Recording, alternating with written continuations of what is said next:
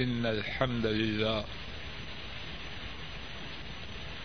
نحمده ونستعينه ونستغفره ونعوذ بالله من شرور أنفسنا ومن سيئات أعمالنا من يهده الله فلا مضل له ومن يضلل فلا هادي له. وأشهد أن لا إله إلا الله وحده لا شريك له. وأشهد أن محمدا عبده ورسوله صلى الله عليه وسلم. أما بعد فإن خير الحديث كتاب الله وخير الهدي هدي محمد صلى الله عليه وسلم وشر الأمور محدثاتها وكل محدثة بدعة وكل بدعة ضلالة وكل ضلالة في النار. اللهم انفعنا بما علمتنا وعلمنا ما ينفعنا وزدنا علما. سبحانك لا علم لنا إلا ما علمتنا إنك أنت العليم الحكيم.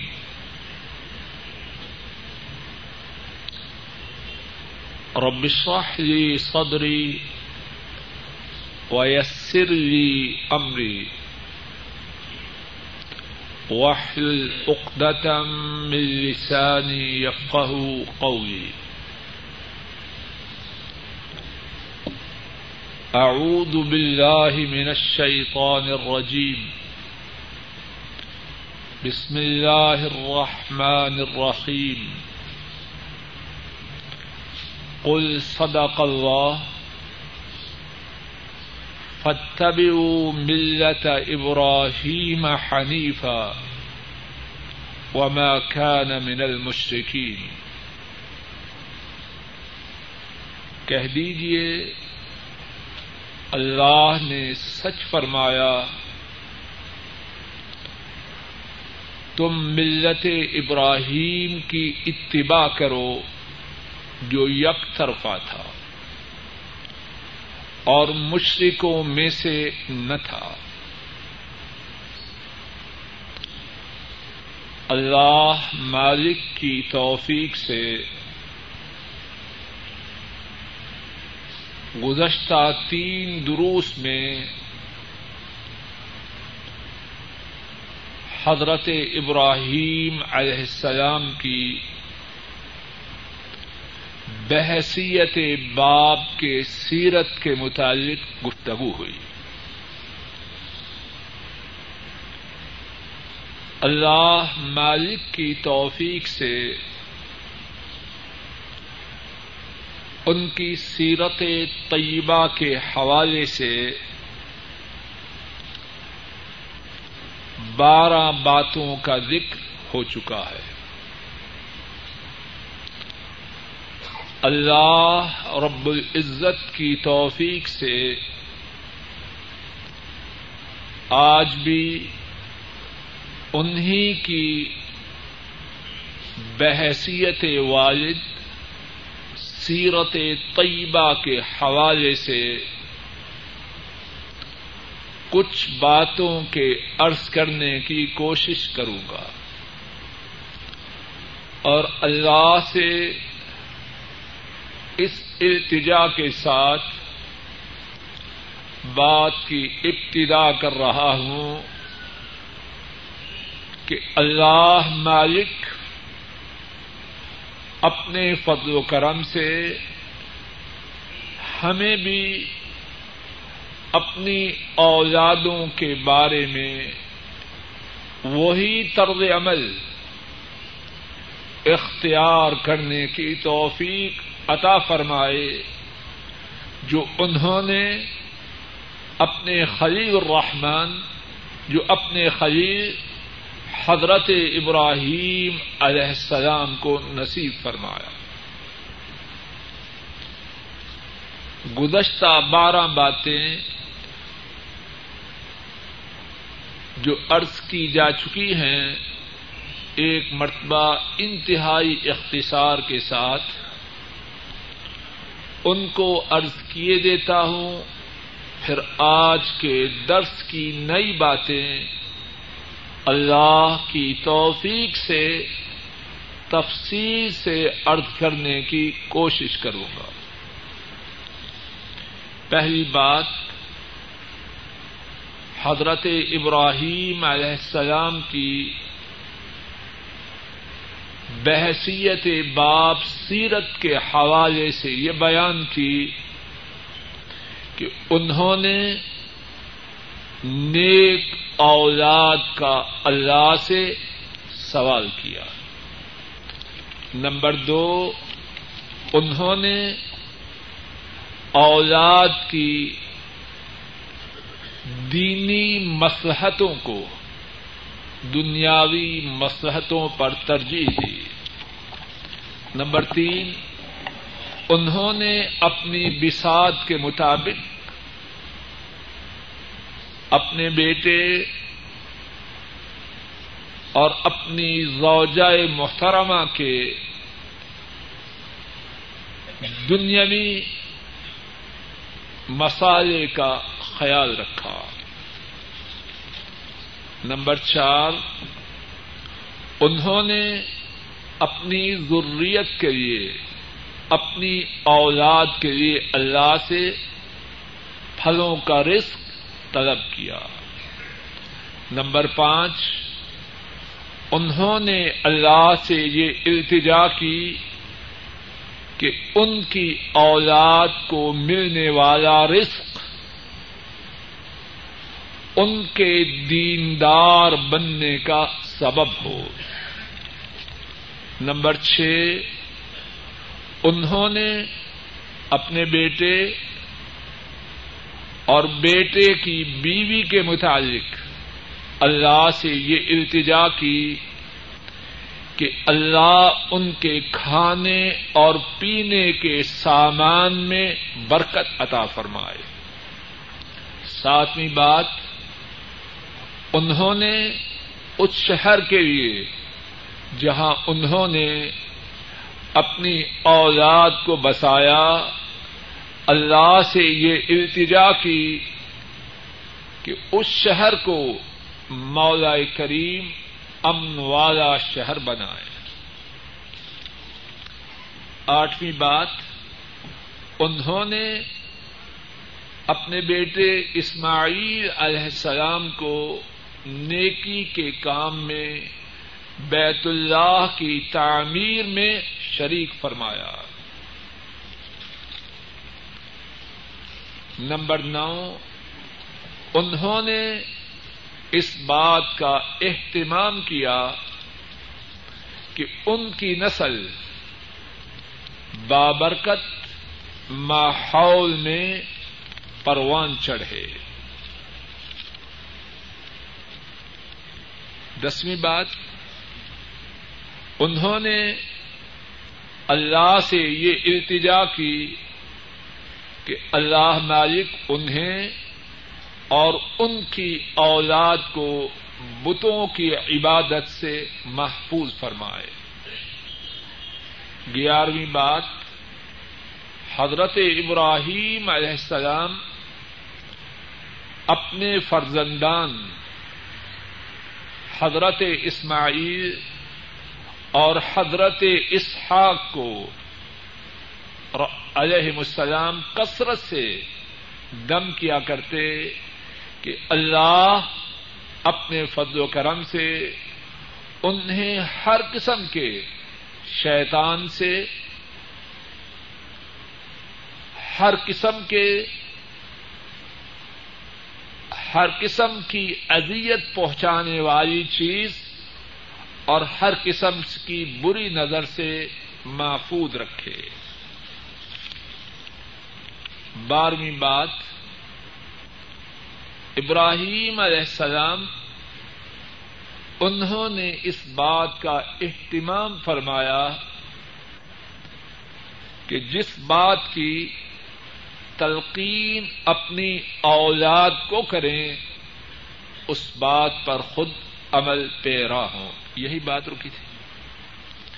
تیرہویں بات، اسی بات سے آج کی درس کی باتوں کی اللہ کی توفیق سے ابتدا ہوتی ہے۔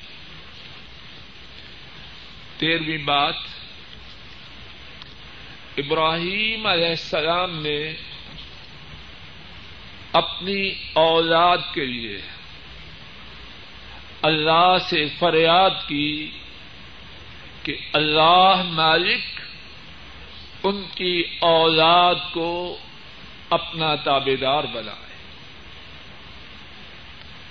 سورہ البقرہ میں ہے، اللہ مالک فرماتے ہیں، ابراہیم علیہ السلام کی دعا کا ذکر کرتے ہوئے،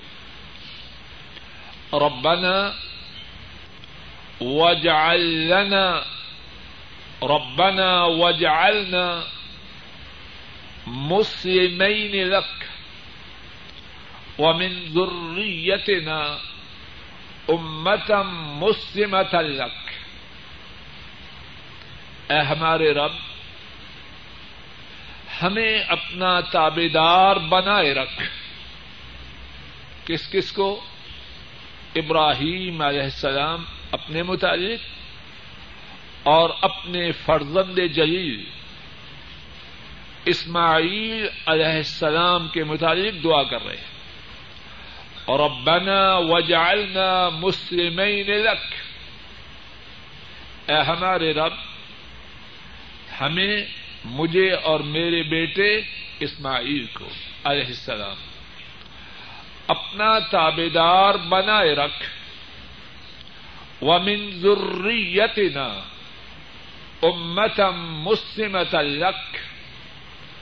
اور ہماری اولاد سے ہماری نسل سے آپ کی تابے دار امت ہو۔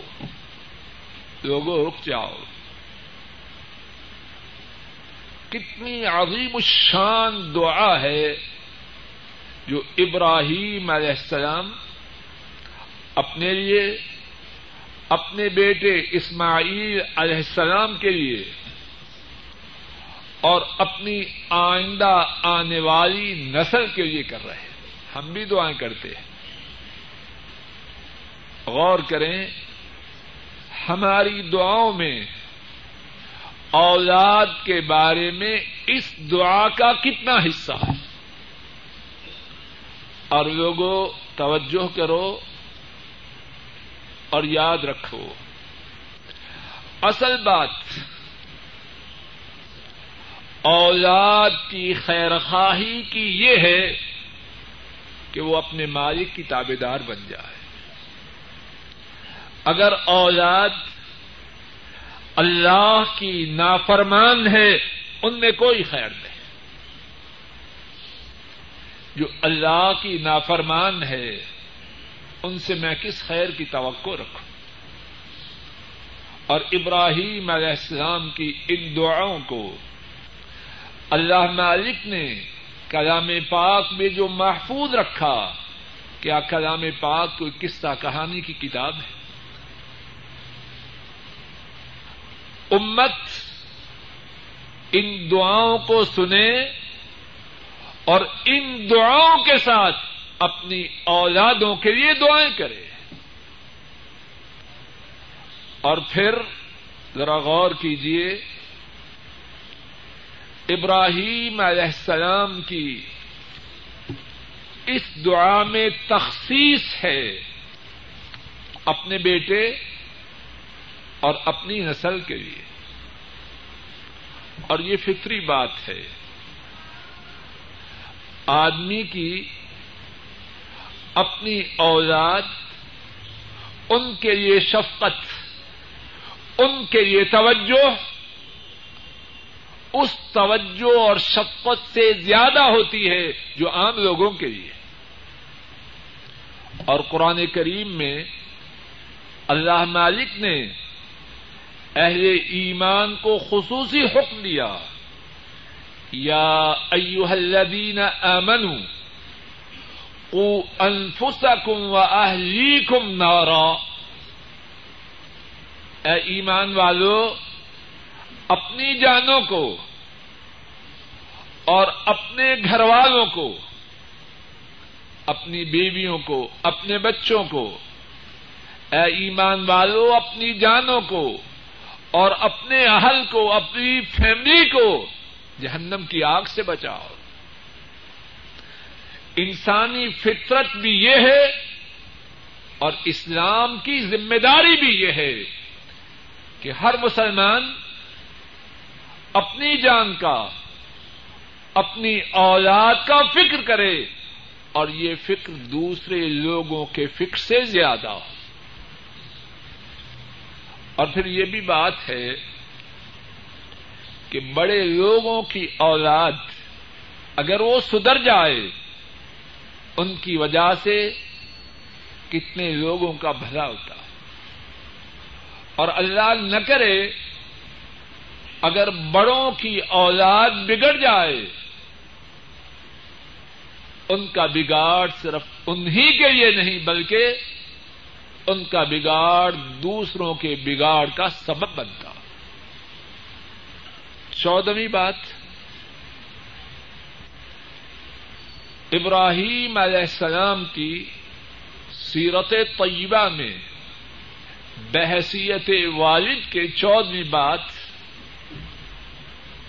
انہیں اس بات کا انتہائی اہتمام تھا کہ ان کی اولاد نماز کے قائم کرنے والوں میں شامل ہو جائے۔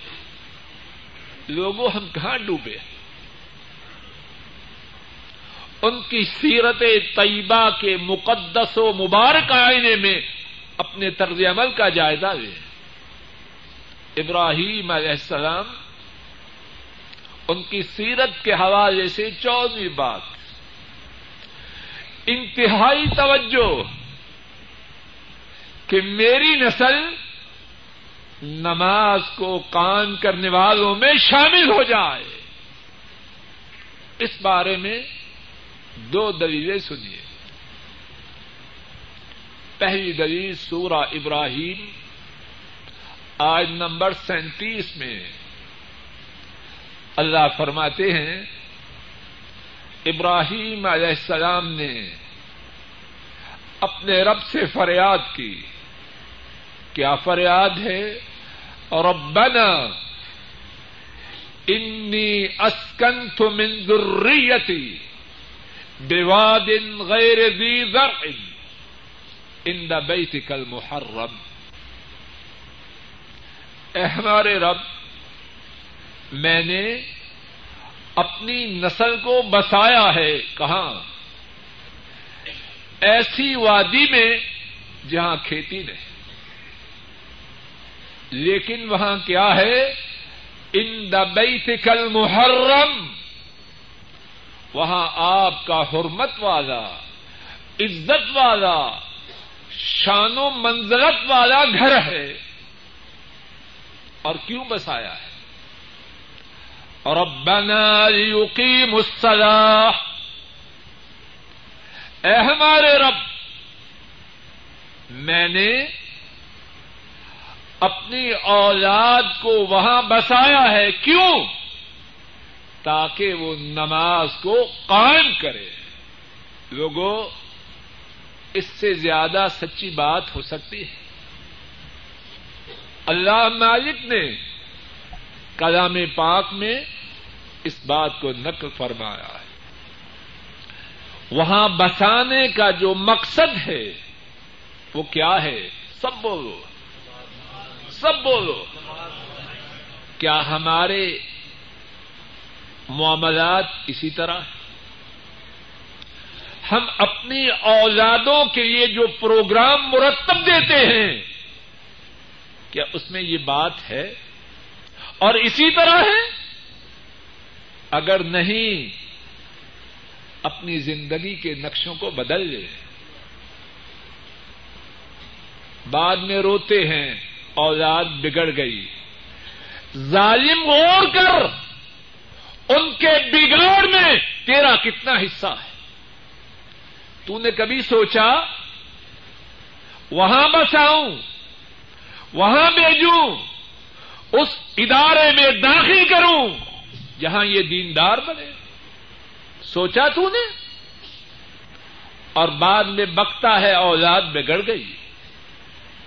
ابراہیم علیہ السلام، انہوں نے اولاد کو بسایا کہاں؟ بیت اللہ کے پڑوس میں۔ اور بعض بکتے ہیں، ہماری اولاد بہت نیک ہے۔ دین میں بہت پختہ ہے۔ تیری اولاد ابراہیم علیہ السلام کی اولاد سے دین میں زیادہ پختہ۔ اگر یہ بات ہوتی تو انہیں وہاں بسانے کی کیا ضرورت تھی؟ ارادہ نیک ہو، مقاصد بلند و بالا ہو، اس کے لیے طریقے بھی تو ایسے اختیار کیے جائیں جو ان مقاصد کی تکمیل میں معاون اور مددگار ہو۔ اور اسی بارے میں دوسری دلیل کہ ابراہیم علیہ السلام اس بات کا اہتمام کرتے کہ ان کی اولاد نماز کے قائم کرنے والوں میں شامل ہو جائے۔ قرآن کریم ہی میں اللہ مالک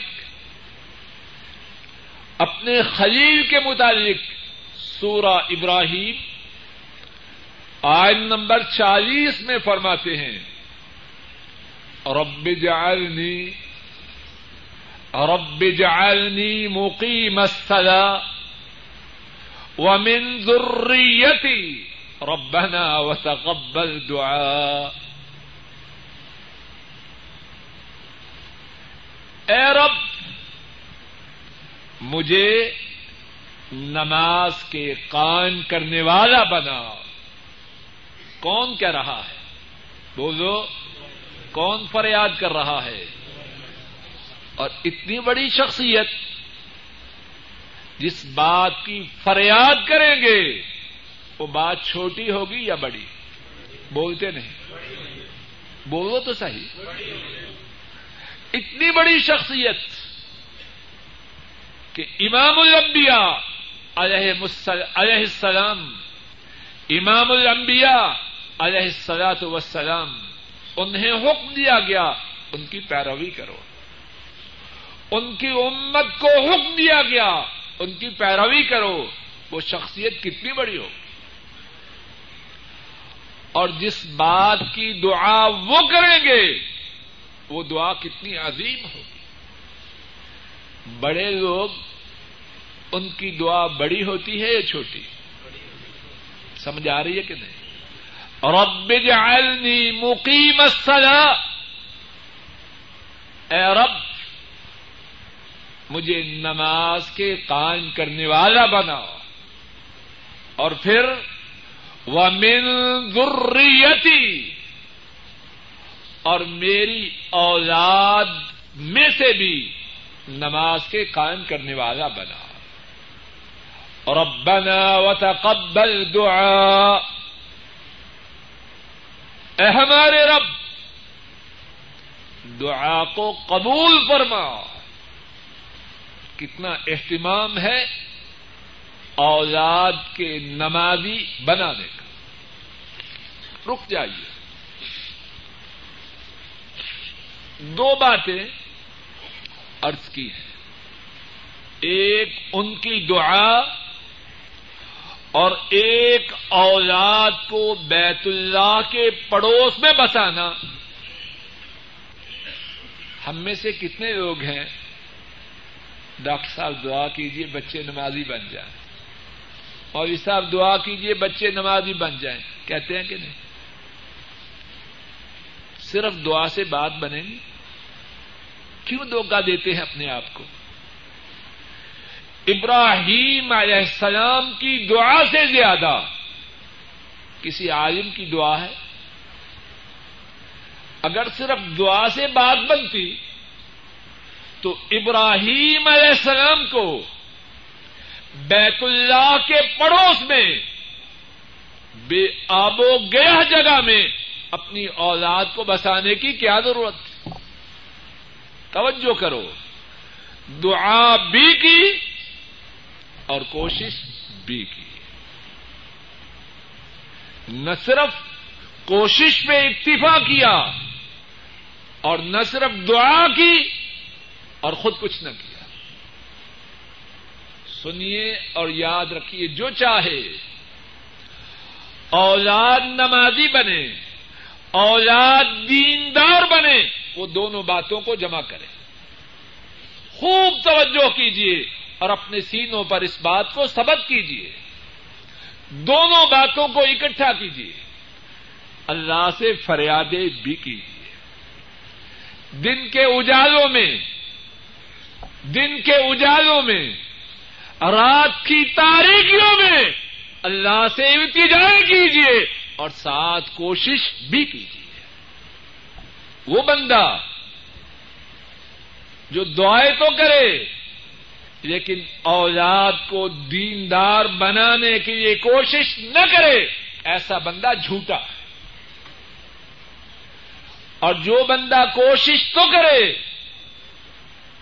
کہ اولاد دیندار بن جائے، لیکن اللہ سے اس بارے میں فریادیں نہ کرے، اس کا طریقہ بھی نامکمل اور ناقص۔ دونوں باتوں کو جمع کیجیے۔ اللہ سے فریادیں بھی اور اپنی طاقت اور بساط کے مطابق پوری کوشش بھی۔ اور نماز ہی کے حوالے سے بات تو ذرا کچھ اور سمجھیے۔ نماز کا اولاد کو حکم دینا کتنی اہم بات ہے۔ جو بات ابراہیم علیہ السلام کے حوالے سے کہی گئی ہے، وہی کافی ہے۔ لیکن بات کو مزید واضح کرنے کے لیے نماز ہی کے حوالے سے مزید دو باتیں۔ اللہ مالک نے اپنے حبیب کریم حضرت محمد صلی اللہ علیہ وسلم کو حکم دیا کہ وہ اپنے گھر والوں کو نماز کا حکم دے۔ سورہ تاہا آج نمبر ایک سو بتیس میں ارشاد فرمایا، وَأْمُرْ أَهْلَكَ بِالصَّلَاةِ وَاصْطَبِرْ عَلَيْهَا۔ لَا نَسْأَلُكَ رِزْقًا. نَحْنُ نَرْزُقُكَ والعاقبت للتقوى. ارشاد فرمایا، اپنے گھر والوں کو، اپنی فیملی کو نماز کا حکم دو اور خود نماز پہ جمے رہو۔ ہم آپ سے رزق کا سوال نہیں کرتے۔ ہم آپ کو رزق دیتے ہیں اور عاقبت تقوا کے لیے رک جاؤ۔ کسے حکم ہے اپنی فیملی کو نماز کا حکم دینے کا؟ بولو، کسی کی فیملی ان کی فیملی سے زیادہ اعلی ہے؟ کہتے ہیں، نہیں جی ہر وقت نماز نماز یہ اچھی بات ہے۔ بدبخت انسان تیری فیملی مدینے والے کی فیملی سے زیادہ مقدس ہے؟ تیری عقل و دانش اور سوال رب کی عقل و حکمت سے زیادہ ہے؟ کیا حکم دیا؟ اللہ نے اپنے نبی مکرم کو، اپنے کنبے کو نماز کا حکم دیتے رہو۔ اور خود نماز پہ جمے رہو، ہم آپ سے رزق نہیں مانگتے۔ رزق دینے والے تو ہم ہیں۔ تمہارا کام ہے عبادت کرو، اور گھر والوں کو عبادت کرنے کا حکم دو۔ اور نبی کریم، دوسری بات، نبی کریم صلی اللہ علیہ وسلم اسی بات کا اپنی امت کو حکم دیتے ہیں۔ اپنی اولادوں کو نماز کا حکم دو، رک جاؤ لوگو، اور کب حکم دو؟ جب بڑے ہو جائیں، بالغ ہو جائیں، کب حکم دو؟ امام احمد راہ اللہ روایت کرتے ہیں۔ حضرت عبداللہ ابن عمر رضی اللہ تعالی عنہما اس حدیث کے راوی ہیں۔ آپ صلی اللہ علیہ وسلم نے فرمایا، مرو اوزادکم بالصلاة وهم ابناء سبع واضربوهم عليها وهم ابناء عشر ارشاد فرمایا، جب تمہاری اولاد، جب تمہارے بچوں کی عمر سات سال ہو جائے انہیں نماز کا حکم دو۔ اور جب ان کی عمر دس سال کی ہو جائے، نماز میں کوتا ہی کریں۔ فرمایا، ان کی پٹائی کرو۔ ہے کوئی ایسا انسان جو مدینے والے سے زیادہ مہربان ہو؟ ان سے زیادہ شفیق ہو۔ کائنات کے رب اللہ کی قسم۔ ہم تمام باپوں کی محبت و شفقت کو جمع کیا جائے۔ مدینے والے نبی مکرم صلی اللہ علیہ وسلم کی ہماری اولادوں سے شفقت۔ ہم تمام کی اپنی اولادوں کے بارے میں شفقت سے زیادہ۔ کسی کو ہے شک اس بارے بولو کیا حکم دے رہے ہیں؟ سات سال کا بچہ ہو جائے، کیا کرنا ہے؟ کہتے ہیں، مٹھو ابھی سویا ہے۔ گندے پروگرام دیکھنے کے لیے تین گھنٹے بیٹھا رہے۔ نہ ماں کو پریشانی ہے، نہ بے وقوف والد۔ اسے کچھ دکھ ہے۔ اب نماز کے لیے وقت ہو۔ کبھی ماں بکتی ہے۔ مٹھو کی طبیعت آج بڑی ناساز ہے۔ اور کبھی باپ بکواس کرتا ہے۔ ابھی سونے سویا رہنے دو۔ ابھی بچہ ہے۔ تیرے باپ کی شریعت ہے؟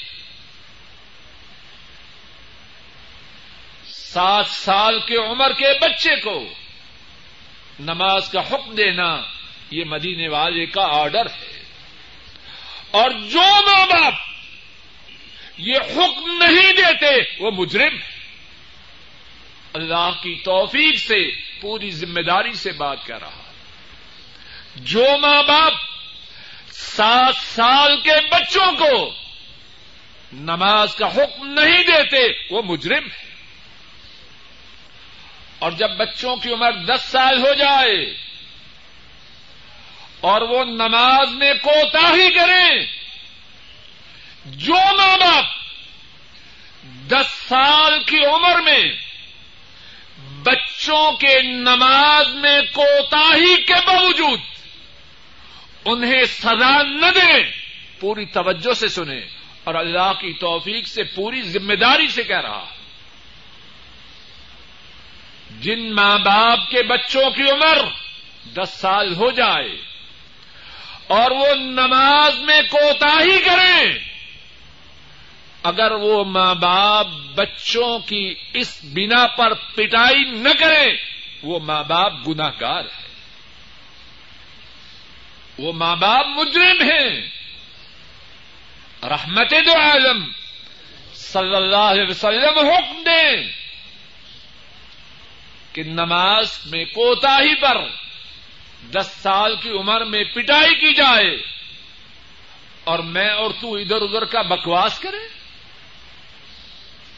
ان کے ارشاد گرامی کے مقابلے میں میرے یا تیرے بکواس کی کوئی حیثیت ہے؟ تربیت کے انداز تو جانتا ہے یا مدینے والے زیادہ جانتے ہیں؟ تیری و دانش۔ اس کی کوئی حیثیت ہے؟ صبح بکتا ہے میری بیگم۔ تمام لوگوں کی بیگمات سے آگا ہے اور شام کو بکواس کر رہا ہے کہ میری بیگم اتنی بری کہ شاید سارے ریاض میں کسی کی بیگم اتنی بری نہ ایسے بکتا ہے کہ نہیں؟ تیری عقل، اس پہ کوئی بھروسہ ہے؟ آج کہہ رہا ہے، یہ میرا ساتھی اتنا با وفا کہ میں اس کے بغیر زندگی بسر نہیں کر سکتا۔ اور دوسرے ہی دن بکواس کرتا ہے کہ اس کا چہرہ دیکھنے کو دل نہیں چاہتا۔ ہوتا ہے ایسے کہ نہیں؟ بولو، تیری اور میری عقل، اس کی کیا حیثیت؟ ہمیں تو اپنے آپ کی خبر نہیں۔ باقی باتوں میں کیا بکواس کریں گے بات وہ ہے جو عرش والے رب کی ہے اور بات وہ ہے جو مدینے والے نبی کی ہے۔ اور ہر وہ بات جو اللہ اور اس کے نبی کی بات کے برعکس ہے، وہ جوتی کے نیچے۔ ابراہیم علیہ السلام بحثیت باپ ان کی سیرت طیبہ میں پندرہویں بات لوگوں موتی ہیں کتاب و سنت کے خوب توجہ سے سنو اپنے سینوں پر سبق کرو اپنی زندگی میں ان کو چالو کرو اور اپنے گھروں میں ان باتوں کو عام کرو کائنات کے رب کی قسم، اس میں سعادت ہے ہم سب کی۔ اور اگر ان باتوں میں سعادت نہ ہوتی، اللہ مالک ہمیشہ ہمیشہ کے لیے اپنی کتاب میں اور اپنے رسول کریم صلی اللہ علیہ وسلم کی سنت میں ان باتوں کو محفوظ نہ کرتے۔ پندرہویں بات، اللہ اکبر۔ کس کس بات کا رونا رویا جائے۔ ہم نے اپنا نظام ہی بدل دیا ہے۔ اللہ من شاء اللہ ابراہیم علیہ السلام، وہ اس بات کا اہتمام فرماتے ہیں کہ بیٹے کی بیوی وہ ہو جو اللہ کی شکر گزار ہو۔ بیٹے کی بیوی وہ ہو جو عرش والے رب کی حمد و ثنا کرنے والی اور وہ بیوی نہ ہو جو مالک ازوجل ان کا شکوا کرنے والی ہے۔ جو مالک کا شکوا کرنے والی ہے، وہ گھر بسائے گی تو کب بسائے گی؟ اس سے خیر کی توقع ہوگی تو کب ہوگی؟ صحیح بخاری میں ہے۔ حضرت عبداللہ ابن عباس رضی اللہ تعالی عنہما وہ بیان کرتے ہیں۔ ابراہیم علیہ السلام مکہ مکرمہ تشریف لاتے ہیں۔ طویل اور لمبی روایت ہے اس روایت کے اس حصہ کا ذکر کرتا ہوں جس کا ہماری پندرہویں بات سے تعلق ہے۔ ابراہیم علیہ السلام سرزمین شام سے مکہ مکرمہ تشریف لاتے ہیں۔ حضرت اسماعیل علیہ السلام ان کے فرزند جلیل، ان کی شادی ہو چکی ہے، انہوں نے شادی کر لی۔ ابراہیم علیہ السلام آتے ہیں کہ ان کی خبر میں اپنے بیٹے کے گھر پہنچتے ہیں۔ بیٹا موجود نہیں۔ بیٹے کی بیوی موجود ہے۔ اس سے دریافت کرتے ہیں کیسی زندگی گزر رہی ہے؟ کیسے حالات ہیں؟ توجہ کرو لوگوں، اپنے تئی بڑے سمجھدار اور معاملات ایسے کہ عقل و دانش کا نشان نہیں علامت شاہ۔ بیوی سے، بیٹے کی بیوی سے دریافت کرتے ہیں کیسے حالات ہیں؟ کہتی ہے نحن بے شم نحن فی ریق و شدہ۔ بڑا برا حال ہے۔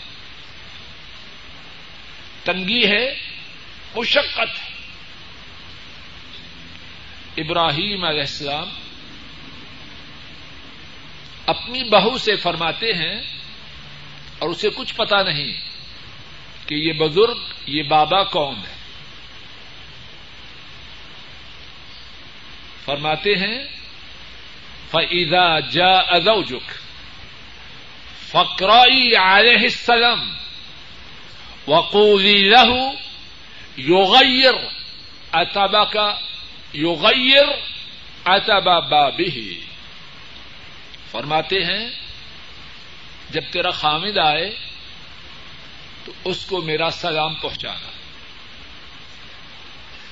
اور اسے میرا یہ پیغام بھی دینا اپنے گھر کی دہلیز کو بدل دے۔ بات سمجھ میں آ رہی ہے؟ بولو یہ کہہ کے حضرت ابراہیم علیہ السلام واپس تشریف لے جاتے ہیں۔ اسماعیل علیہ السلام آئے۔ انہیں احساس ہوا کہ جیسے گھر میں کوئی آیا تھا۔ اپنی بیوی سے فرمانے لگے حل جاءکم من احد؟ کوئی آیا تھا؟ قالت، نعم۔ کہنے لگی ہاں۔ جانا شیخ کذا وکذا، فسألنا انک فاخبرته۔ اس شکل و صورت کے بزرگ آئے، آپ کے متعلق دریافت کیا ہم نے انہیں آپ کے بارے میں خبر دی۔ وسالنی کئی فعائشنا اور مجھے پوچھا کہ ہماری زندگی کیسے بسر ہو رہی ہے؟ اخبر تو فی جہ دن و شدہ میں نے اسے بتلایا کہ بڑی مشقت اور سختی کی زندگی بسر ہو رہی اسماعیل علیہ السلام فرماتے ہیں فہل اوسا کے بشئی جاتی دفعہ تجھے کسی بات کی وسیعت کر گے قالت، نعم۔ کہنے لگی ہاں کر گے امرنی ان اقرا علیک السلام۔ ویقول، غیر اتبت بابک۔ دو باتیں جاتی دفعہ فرما گے۔ نمبر ایک، کہ اپنے خامن کو سلام کہنا۔ نمبر دو، اس کو کہنا کہ اپنے گھر کی دہلیز کو بدل دو۔ اسماعیل علیہ السلام اپنی بیوی سے فرمانے لگے را کہ ابھی وقد امرنی ان افارق الحقیب اہلک یہ حکم دے گئے ہیں کہ میں تمہیں چھوڑ دوں۔ بات سمجھ میں آ رہی ہے؟ بولو۔ مجھے حکم دے گئے ہیں تجھے۔ الحقیب اہلک جاؤ اپنے گھر والوں کے پاس چلی جاؤ۔ نہ لڑائی، نہ جھگڑا، تشریف لے جاؤ۔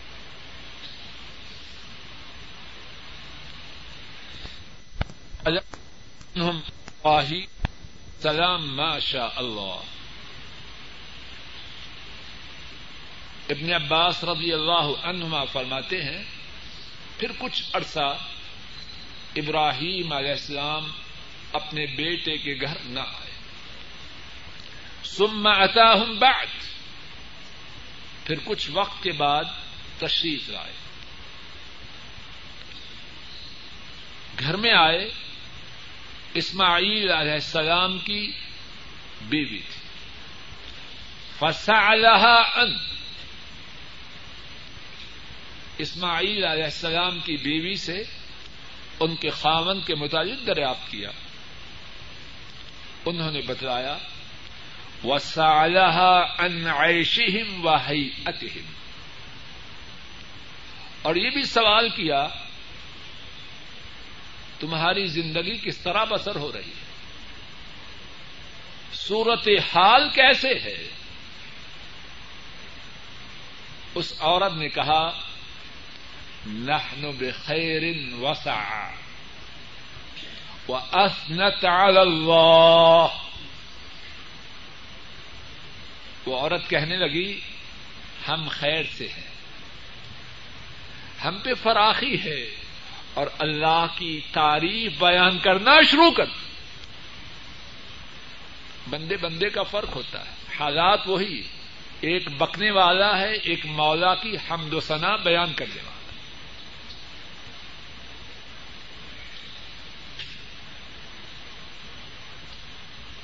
فقال میں تھا امکم ابراہیم علیہ السلام نے اپنی بہو سے سوال کیا تمہارا کھانا کیا؟ کہنے لگی گوشت۔ فرمایا، پینا کیا ہے؟ ارض کی پانی۔ اللہ سے فریاد کی اللہ مبارک لہم فی اللحم والماء۔ اے اللہ، گوشت اور پانی میں ان کے لیے برکت عطا فرما۔ اور پھر توجہ کیجیے۔ فرمانے لگے فضا جا ازوجک فقرائی علیہ السلام ومری ہے یوسبت اتبت باب جب تیرا شوہر آئے، اس کو میرا سلام کہنا اور اس کو کہنا کہ اپنے گھر کی دہلیز کو پکا کر۔ اسماعیل علیہ السلام گھر تشریف لائے۔ اپنی بیوی سے فرمایا حل اتا کو من احد؟ کوئی آیا؟ قالت، نعم. بیوی نے کہا ہاں. اتانا شیخ حسن الحیا ایک بزرگ آئے، بڑی خوبصورت ولاقتا والے۔ طبیعتوں کا اختلاف ہے۔ آنے والا وہی، لیکن بیان کرنے والی عورت اب دوسری ہے۔ کہنے لگی، ایک بزرگ آئے، خوبصورت، شکل و صورت والے۔ وہ اسنت علیہ اور اس نے آنے والے بزرگ حضرت ابراہیم علیہ السلام کی تعریف شروع کر دی۔ اور وہ عورت کہتی ہے، اپنے خامن حضرت اسماعیل علیہ السلام سے، انہوں نے آپ کے متعلق سوال کیا۔ میں نے آپ کے متعلق اس بزرگ کو بتلایا۔ اس بزرگ نے مجھ سے پوچھا ہماری زندگی کیسے بسر ہو رہی ہے؟ میں نے انہیں بتلایا، انا بخیر، ہم خیر سے ہیں۔ اسماعیل علیہ السلام نے اپنی بیوی سے دریافت کیا فا کے بےشئی اس بزرگ نے جاتے ہوئے تجھے کوئی وسیعت کی؟ قالت نعم۔ ہاں انہوں نے وسیعت کی۔ وہ ہوا یوکر علیہ کا سلام و یا امرک انتس بتا آتا بتا بابک۔ اس بزرگ نے دو باتوں کی وسیعت کی۔ نمبر ایک آپ کو سلام پہنچانے کا حکم دیا۔ نمبر دو، آپ تک ان کا یہ حکم پہنچانے کا حکم دیا کہ اپنے گھر کی دہلیز کو پکا کر۔ اسماعیل علیہ السلام فرماتے ہیں را کے ابھی وہ انتل آتابہ امرانی ان ام وہ میرے ابا محترم ہیں۔ اور اے بیوی، گھر کی دہلیز کا انہوں نے جو ذکر فرمایا، وہ تو ہی ہے۔ اور انہوں نے مجھے حکم دیا ہے کہ میں تجھے اپنے پاس ہی رکھوں۔ لوگوں رک جاؤ۔ کائنات کے رب کی قسم۔ اس واقعہ میں ہم سب کے لیے بہت بڑا سبق ہے۔ اور اس سبق کو فراموش کرنے کی وجہ سے بہت سے گھر برباد ہو رہے ہیں۔ کیا سبق ہے وہ؟ بیٹے کے لیے رشتہ کی تلاش۔ بیٹیوں کے لیے رشتوں کی تلاش ہے، کیا دیکھتے ہیں؟ کیا دیکھتے ہیں؟ قد کیسا ہے؟ ناک کیسی ہے؟ آنکھیں کیسی ہے؟ بینک بیلنس کتنا ہے؟ کیا کچھ دیکھتے ہیں؟ اتنی تفصیل سے، اتنی باتیں دیکھتے ہیں، گویا کے کوئی بت بنانا ہے جس کی پوجا کرتی اور اگر نہیں دیکھتے تو کیا نہیں دیکھتے؟ دین اور اخلاق نہیں دیکھتے اللہ منشا اللہ۔ ہے بات ایسے کہ نہیں؟ بہت خوبصورت لڑکی ہے۔ بڑے اعلی خاندان کی ہے۔ بڑے سرمایہ دار کی بیٹی ہے۔ اگر دین اور اخلاق میں کمزور ہے، کچھ ہے فائدہ اس کا؟ بولو۔ بولو تو صحیح، ماننا، نہ ماننا تو بات کی بات ہے۔ فائدہ؟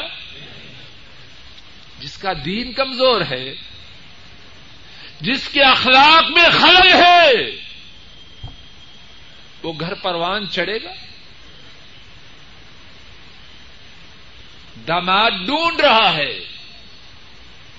بڑا تعلیم یافتہ ہو۔ بڑا اچھا کاروبار ہو۔ اگر اس کی آنکھوں میں میل ہے ہے اس بدبخت کا کوئی فائدہ؟ لوگوں سوچو، اگر میری اور آپ کی بیٹی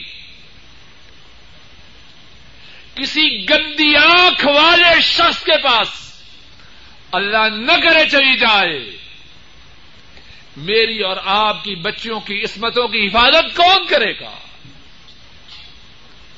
جس کی اپنی آنکھ گندی ہوگی، وہ میرے اور آپ کے جگر کے ٹکڑوں کی حفاظت کرے گا۔ گندگیوں میں اپنے جگر کے ٹکڑوں کو خود پھینکتے ہیں اور بعد میں چیختے اور چلاتے ہیں۔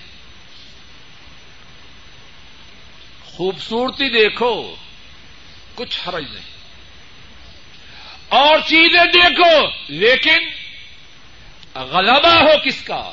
سب بولو، دین کا اخلاق کا۔ اسلام فطری مذہب ہے۔ جذبات، خواہشات، خیالات ان کا احترام ہے، لیکن وہاں تک جہاں انسان کی خیر ہو،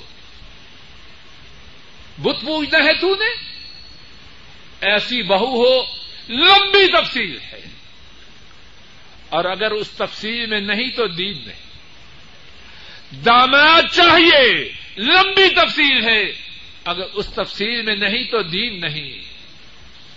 تباہی کی بات ہے، بربادی کی بات ہے۔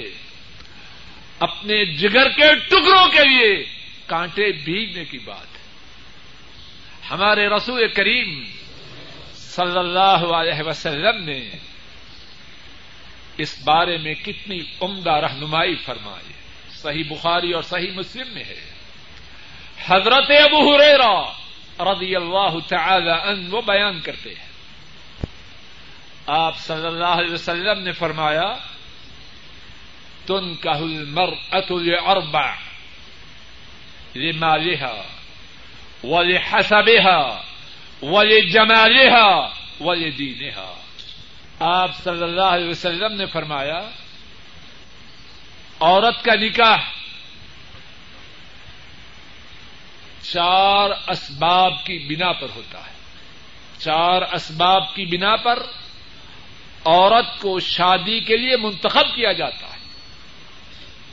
نمبر ایک، اس کے مال کی وجہ سے۔ نمبر دو اس کے اونچے خاندان کی وجہ سے۔